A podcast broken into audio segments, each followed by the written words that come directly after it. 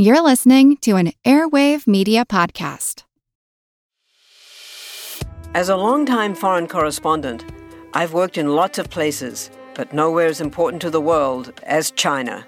I'm Jane Perlez, former Beijing bureau chief for the New York Times. Join me on my new podcast, Face Off US versus China, where I'll take you behind the scenes in the tumultuous US China relationship. Find Face Off wherever you get your podcasts. One of history's stranger meetings occurred in 1921, right around Christmas. A meeting in the White House between two political polar opposites Republican President Warren G. Harding and Socialist leader Eugene Debs. Warren Harding, a wealthy newspaper publisher and senator, no doubt was in the White House at the behest of many of the nation's largest corporations. Debs, on the other hand, was a socialist candidate, organizing union laborers and agitating business interests, the same interests that supported Harding. The reasons behind the meeting between these two individuals are rooted in the founding of the country and the wishes and predictions of many of the members of the Constitutional Convention. Warren Harding was about to issue a pardon to Debs and he attached to that pardon a simple condition. He'd like to see Debs before he was released from prison. After all, he told newspaper reporters, and Harding was always one to give a good quote to the newspaper reporters. I've heard so damn much about him.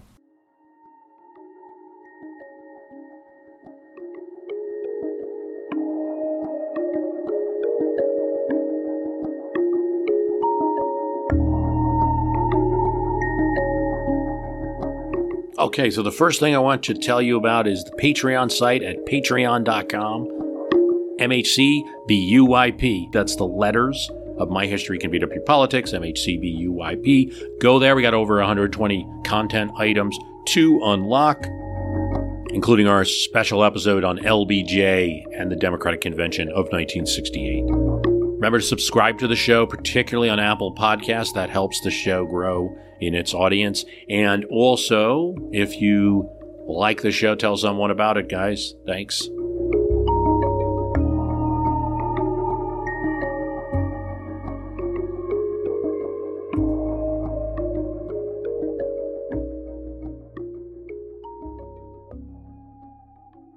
Debs had been convicted of sedition in 1918 for insulting the war effort. This was during World War I. A reporter in Ohio first brought Debs' pardon case to Harding as a senator from that state. But Harding correctly argued that there was nothing a senator could do about pardons.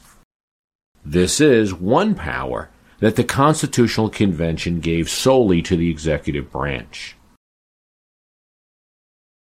In the 1920 election, over 900,000 people, nearly a million people, would vote for the federal prisoner Eugene Debs. Woodrow Wilson's Attorney General, A. Mitchell Palmer, the man behind the Palmer raids of 1919, no softy on terrorism or anarchism, recommended a pardon to Woodrow Wilson. Woodrow Wilson personally handwrote denied on the pardon application. When Warren Harding became president, he told his attorney general early on that he planned to pardon Debs but he had to wait till peace was concluded with Germany. His Attorney General, Daugherty, met with Debs and was impressed. When word of the pardon was leaked, however, there was outrage, especially from the American Legion. Many people were puzzled by why Warren Harding would pardon Eugene Debs. The people supporting the pardon application, H.G. Wells, Clarence Darrow, George Bernard Shaw, these were the liberals of the 1920s, not people who would have supported Harding otherwise. Harding, to the extent he justified it at all, said it was part of what he had campaigned on normalcy to calm down the country after the agitation of the war and the post war period. But Harding needed no justification. He needed no vote, and he needed to follow no procedure other than to order it done. In 1921, Warren Harding could pardon any man or woman he wished. Pardons are for the president to make and the president to make alone. No Congress approves it, no Supreme Court reviews it. As Alexander Hamilton labeled it, it is the benign prerogative. And Hamilton argued that such a prerogative should not be subject to the tempers of the day, to the wisdom of crowds, or as he put it, a single man like the executive would be less subject to calculations that might lead to want of vengeance. It was not a new power. The English king had unlimited pardon power. He could pardon those who were convicted. He could reduce sentences. He could turn a death sentence into life in prison or release. He could even do what the president cannot pardon ministers who were impeached, although he could not stop an impeachment trial until after it had concluded. Obviously, the power uh, suggested for the new office of president brought critics during the Constitutional Convention and afterwards, because it so resembled the English king. George Mason thought it could be used by a president to protect those who he had instigated to do something wrong. An unrestricted pardon, Mason said, could be exercised to screen from prosecution and punishment those who he, the executive, had secretly instigated to commit the crime, and thereby prevent the discovery of his, the president's, own guilt.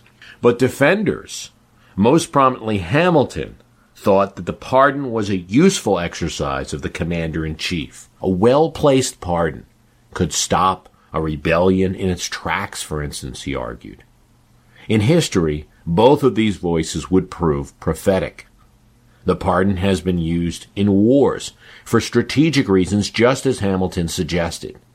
And it's arguably been used to protect people who at least were accused of doing the bidding of the president in a not so good activity. That an executive should be able to pardon individuals is not hotly debated now, nor was it then.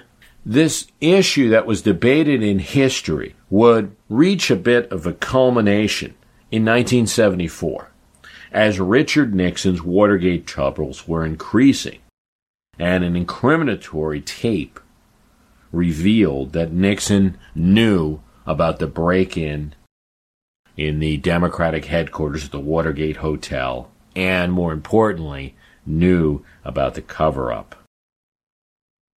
On the morning of August 8th, Nixon would tap his vice president, Jerry Ford, on the shoulder and say, Jerry, I need to resign. And I think you'll do a fine job. One month later, the now President Ford would pardon his predecessor Nixon for any crimes he may have committed. But how we got from the resignation, that event, to the pardon, the other, requires a look at a series of meetings that took place on the days before Nixon's famous resignation and the ride in the helicopter on the South Lawn very controversial events. Depending on how you look at them, the pardon power was used either for the wrong type of reasons that George Mason suggested, or for the very right reasons akin to what Hamilton suggested, or for something in between. On August 1st, Nixon told Al Haig, who was then his chief of staff at the time, to tell Ford to get ready don't tell him when, but tell him to get ready. A few hours later, Al Haig met with Ford and Ford's aide Bob Hartman in the second floor of the EOB Executive Office Building next to the White House, where the Vice President's business office is. Things are deteriorating, Haig said. The whole ball game might be over. The tapes are incriminatory for the president. Later, Haig asked for a second meeting, just him and Ford. Are you ready, Ford asked, to assume the presidency if the president must resign? Ford replied, If it happens, Al, I am prepared. Then Haig went through a list of options everything from the president being impeached, to the president resigning, the president attempting to pardon himself, an interesting constitutional concept. Then Haig added that some in the White House staff think that if he resigned, you as the new president could pardon him. Haig also made it clear that he, Haig, was not suggesting that. It was other staff members in the White House. Gerald Ford then asked, dangerously in a sense, if Haig thought that he, Ford, would have the power to do such a pardon. The pardon power was discussed, and, and later Haig would admit that he had hoped for a pardon, but if Ford divined any thoughts, it's not because I told him. Ford left, saying he would discuss the issue of a pardon with his wife. Hi, it's Bruce. Listen, we all know the news headlines are full of wild stories, like how the world is tipping towards authoritarianism, all while somehow, simultaneously, freezing, flooding, and on fire. It's a lot to take in. But what if, instead of being on the brink of disaster, we're actually on the cusp of a better world? If I've got your attention, then I highly recommend tuning to a podcast that offers a weekly dose of optimistic ideas from smart people. What Could Go Right is the acclaimed news podcast from the Progress Network. Zachary Karabell and Emma Varvaloucas dive into the biggest news and most pressing topics of our time, from climate change to politics, and make the case for a brighter future. Season 5 features fascinating guests like democracy scholar Yascha Mounk on the hidden perils of identity politics. And NPR anchor Steve Inskeep about the importance of talking to people who differ from you and what Abe Lincoln learned from those conversations that helped him unify the country. It's time to ditch the doom scrolling polarization and start focusing on some of the things going right. So check out what could go right wherever you listen to podcasts. At this time, we should pause for some interpretation of this meeting. This meeting occurred between Chief of Staff Al Haig, the defender, protector, eyes and ears, and chaperone of the President, and the Vice President of the United States, and it was troubling to some extent. While Haig didn't ask for a pardon outright, the issue was put on the table. And in Washington political speak, that's as close to a quid pro quo. Haig very well could have been sounding Jerry Ford out and certainly reported the meeting to his boss, who was still Richard Nixon. From a standpoint of personality, the hard driving Haig versus the affable Ford, the man who gives versus the man who takes, the discussion is not surprising. When Ford aide Bob Hartman found out about the second meeting that he was not part of, he was angry with his boss. He told him he should never have discussed the pardon with Haig. It was like a quid pro quo. They got a congressional aide, a person who had served for both Nixon and Eisenhower, who was friendly with Ford, to try to get an objective opinion of what was going on. He reported back that there was no doubt in the world of Washington that Haig was feeling Ford out, and that uh, Haig had a reasonable chance to expect a pardon based on their discussions. It was at this point that Ford with Hartman and other aides in the room, called up Al Haig and said, I want to make it clear that nothing in our discussion should imply any advice to the President of the United States, as being Nixon at the time, as to what action he should take, whether he should resign or not. He also said, I want you to understand that I have no intention of recommending to the President what to do. Haig's response was, Yes, I agree. The conversation had been confirmed. It is a conversation and a group of meetings that congressional committees and historians would look at very much in years to come. Nixon resigned. Ford became president, had a short honeymoon uh, with the media, with the American people who were delighted that dignity had been restored to the presidency. He said, Our long national nightmare is over, calming words to the nation. Congressional critics were impressed with Ford. They liked what was going on. But in the first month of his new presidency, Gerald Ford faced numerous questions about what would happen to Nixon at almost every press conference. At the same time, he was receiving word that Nixon was in ill health, mentally and perhaps physically. Apparently, one aide even said Nixon may not make it to the election. And when Ford asked if he meant 1976, said no the midterms of 1974. Al Haig was still in the White House um, and was one of uh, several former Nixon aides still in the White House pushing for a pardon.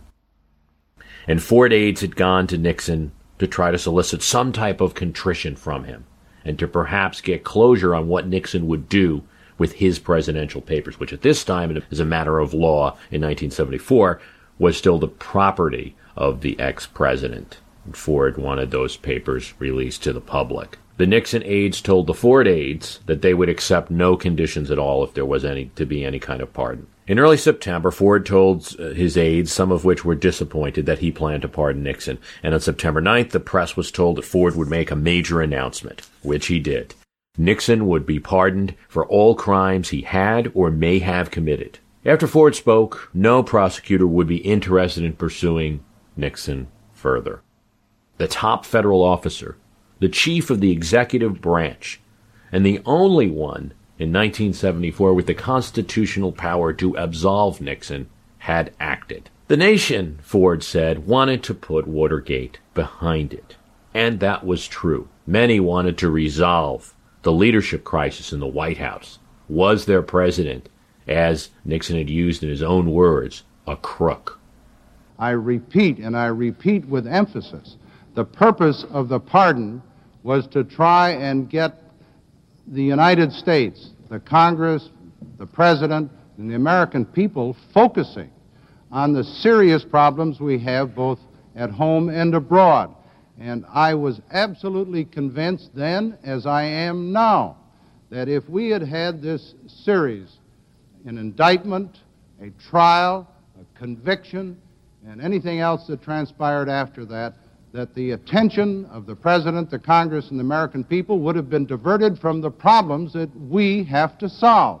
And that was the principal reason for my granting of the pardon.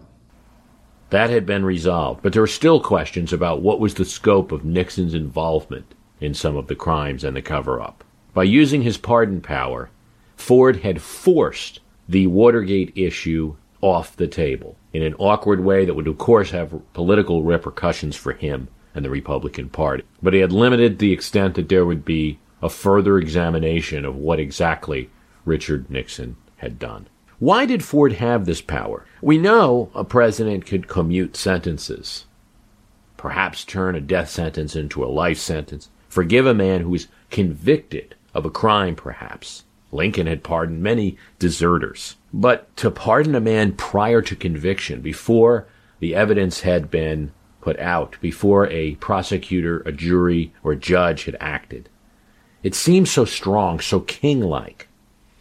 But Ford's power to do this is rooted in the Constitution, and one of the events that led to the need for a Constitution, the Shays Rebellion in Massachusetts, and the realization by Alexander Hamilton and supporters of a strong chief executive that a few well placed pardons in a time of civil unrest or rebellion might help to cool tensions where there was rebellion and help to induce good behavior. A trial would take far too long for this purpose. And after Hamilton made this argument, this theoretical proposition, a few years later, Washington would do just what Hamilton had outlined when he pardoned the whiskey rebels of Pennsylvania, and that helped to cool tensions there. That the constitutional authors thought this power, this pardon power, was related to the president's military power is evidenced by the fact that the power is granted in Article 3 in the same section that gives the president commander in chief powers and he shall have the power to grant reprieves and pardon. James Madison used the pardon power to pardon the pirate Jean Lafitte for fighting with the United States to protect New Orleans during the War of 1812. Lincoln, as we outlined, used the pardon to prevent many deserters from being shot. He thought the war was horrible enough. And to try to convince Southerners to take an oath to the Union, that if they took such a pledge, he could use his pardon power. Uh, Andrew Johnson, in the largest pardon ever, pardoned the entire Confederacy.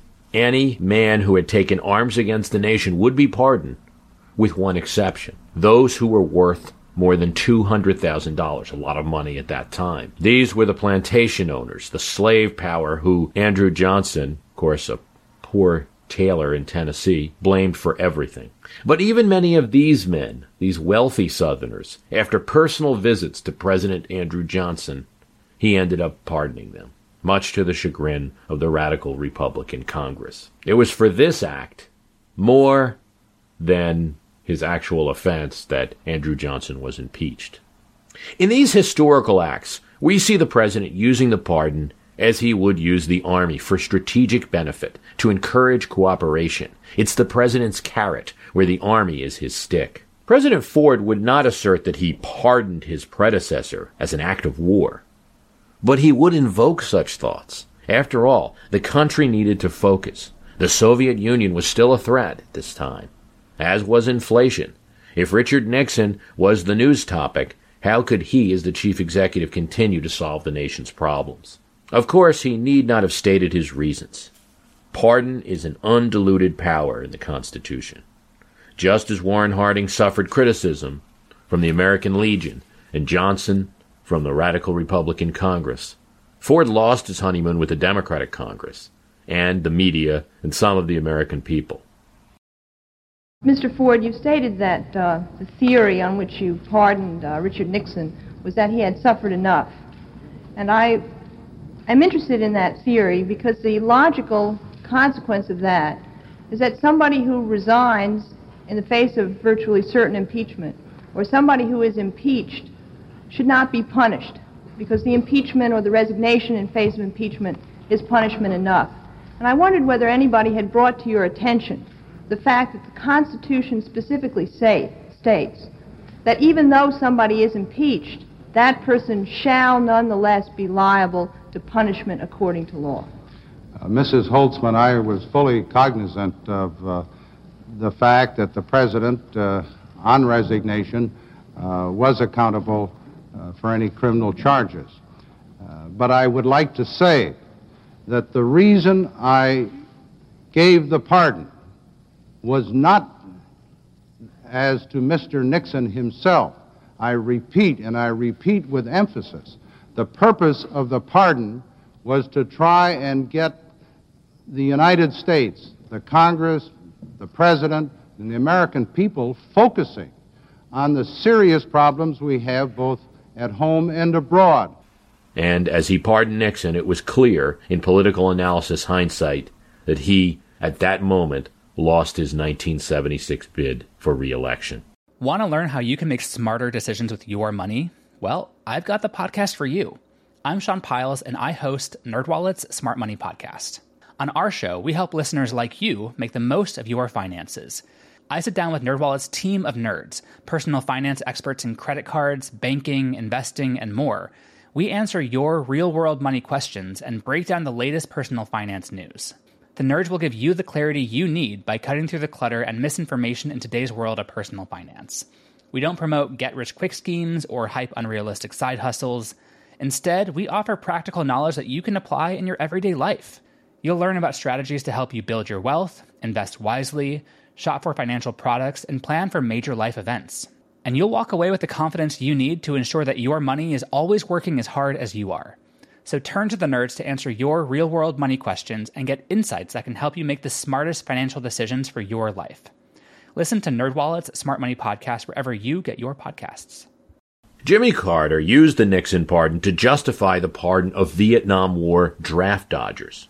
If the highest man in the land could get a pardon, Carter argued, so should average people. Reagan then used Jimmy Carter's pardon of the Vietnam draft dodgers to justify the pardon of FBI agents who were convicted of ordering illegal wiretaps against the Weatherman American terrorist group. This included Mark Felt. Reagan had no idea at the time that he was pardoning Deep Throat. But Reagan argued if draft dodgers got pardoned, so should law enforcement agents. Ford's pardon of Nixon, in a sense, became the gift that kept on giving became a precedent for other presidents to use to defend their pardons. There's an increase in interest in pardons after uh, George Bush Sr.'s term, when he pardoned Bud McFarlane, Caspar Weinberger, and then in the Clinton term when he pardoned Marc Rich, a wealthy man who had evaded uh, taxes in the United States, uh, whose ex-wife Denise Rich had contributed to the Clinton campaign. Of course, pardons became a big issue in the middle of George W. Bush's term when he commuted the sentence of Scooter Libby, chief of staff for Vice President Cheney, and the outing of CIA agent Valerie Plame. Bush's action highlighted the fact that presidents do not need to wait for the end of the term to use the pardon power, though it's very common for them to do so to avoid political pressure. Edward Randolph, uh, at the Constitutional Convention, made the motion to begin the process of starting a constitution. He was the first one to suggest that uh, we needed to move beyond the Articles of Confederation and create a stronger document. But he's horrified the introduction of a presidency into the system. And in fact, he refused to sign the Constitution. He warned about this president who seems so much like a king. And he warned that the executive may end up pardoning his own instruments. And the Libby pardon seems to echo that statement. Bush issued uh, pardons, not uh, surprisingly, for uh, violations of gun laws, and also for a person who poisoned a bald eagle. Clinton used the pardon to reduce the sentence of those who have been convicted of certain drug crimes. Both presidents issued far less than uh, other presidents. There's been a decline in the number of pardons and commutations as we moved into the law and order of the late 20th century. Franklin Roosevelt, with his four terms, issued 3,687. Woodrow Wilson, with two terms, 2,480. They are number one and number two in terms of pardons. Since Carter, everyone's been below 500, from 200 a year to 200 a term, it seems. Clinton was a little over 450. Whomever George W. Bush will pardon, and he's already pardoned one controversial figure, there will be hackles. One thing is clear Hamilton was right that the benign prerogative could only be used responsibly by one person. It's fairly clear to me that no group of people, such as the Senate or the Congress, would be able to make some of the choices that might need to be made. Legislative bodies are not the best forum for showing mercy. Yet there are problems with giving this to the executive as well. Individual decisions are subject to question. Presidents have, as Randolph said, in the past, pardoned their own instruments. All are not equal before this benign prerogative, and rich people, contributors, bankers, and governors are more likely simply to get presidential attention than the average Joe. I think the Nixon pardon will remain the most controversial in history. Jerry Ford passed away a couple of years ago, and he never doubted his decision. And I don't think Jerry Ford made his decision in order to increase executive power. I think he did it to spare Nixon and his family some agony, to clear the issue, and perhaps to prevent Nixon's depression and decline. No Senate or Congress in 1974, no body of people would have made the decision that Ford made. No poll would have indicated support for it. It's unclear if Special Prosecutor Leon Jaworski would have pressed charges against ex President Nixon once he resigned. But investigators were looking in other areas, perhaps at other burglaries of Democratic offices, and the public outcry was strong. Some, like Nelson Rockefeller, said that Nixon had already been hung. Should he be drawn out and quartered too? But only one man, who was tight with his family and still relied on Nixon appointees in his White House, could make that call. Yet, for whatever personal reasons, Ford may have done it for whatever noble reasons to protect Nixon's family, perhaps the dignity of the presidency, to be able to focus the nation on dealing with the economy and the Soviet Union. The pardon has had one negative effect. It's pretty clear, especially now with the eight years of the George W. Bush White House, that Ford's pardon emboldened Nixon's apologists, who would gloss over the details of the president's actions, cover up the bugging of the opposition party's headquarters. The pardon stopped investigations of the full extent of what the president knew about his operatives' actions. And it possibly has emboldened future presidents. The fetus of monarchy, George Mason warned when he saw the series of powers given to the president, pardon included. The fetus of monarchy. As we await hearing in the last few days of his term, those that look at history may wonder whether George Mason will be proved again prescient, or whether Alexander Hamilton will. We all know how important it is to keep your eye on the money, and not just your own. Stay on top of the latest financial and market news with Yahoo Finance, a podcast that releases new episodes almost every day. You'll hear a brief overview of the biggest news in the financial world, all in three minutes or less, right after markets close. Check out Yahoo Finance wherever you get your podcasts. That's Yahoo Finance wherever you get your podcasts.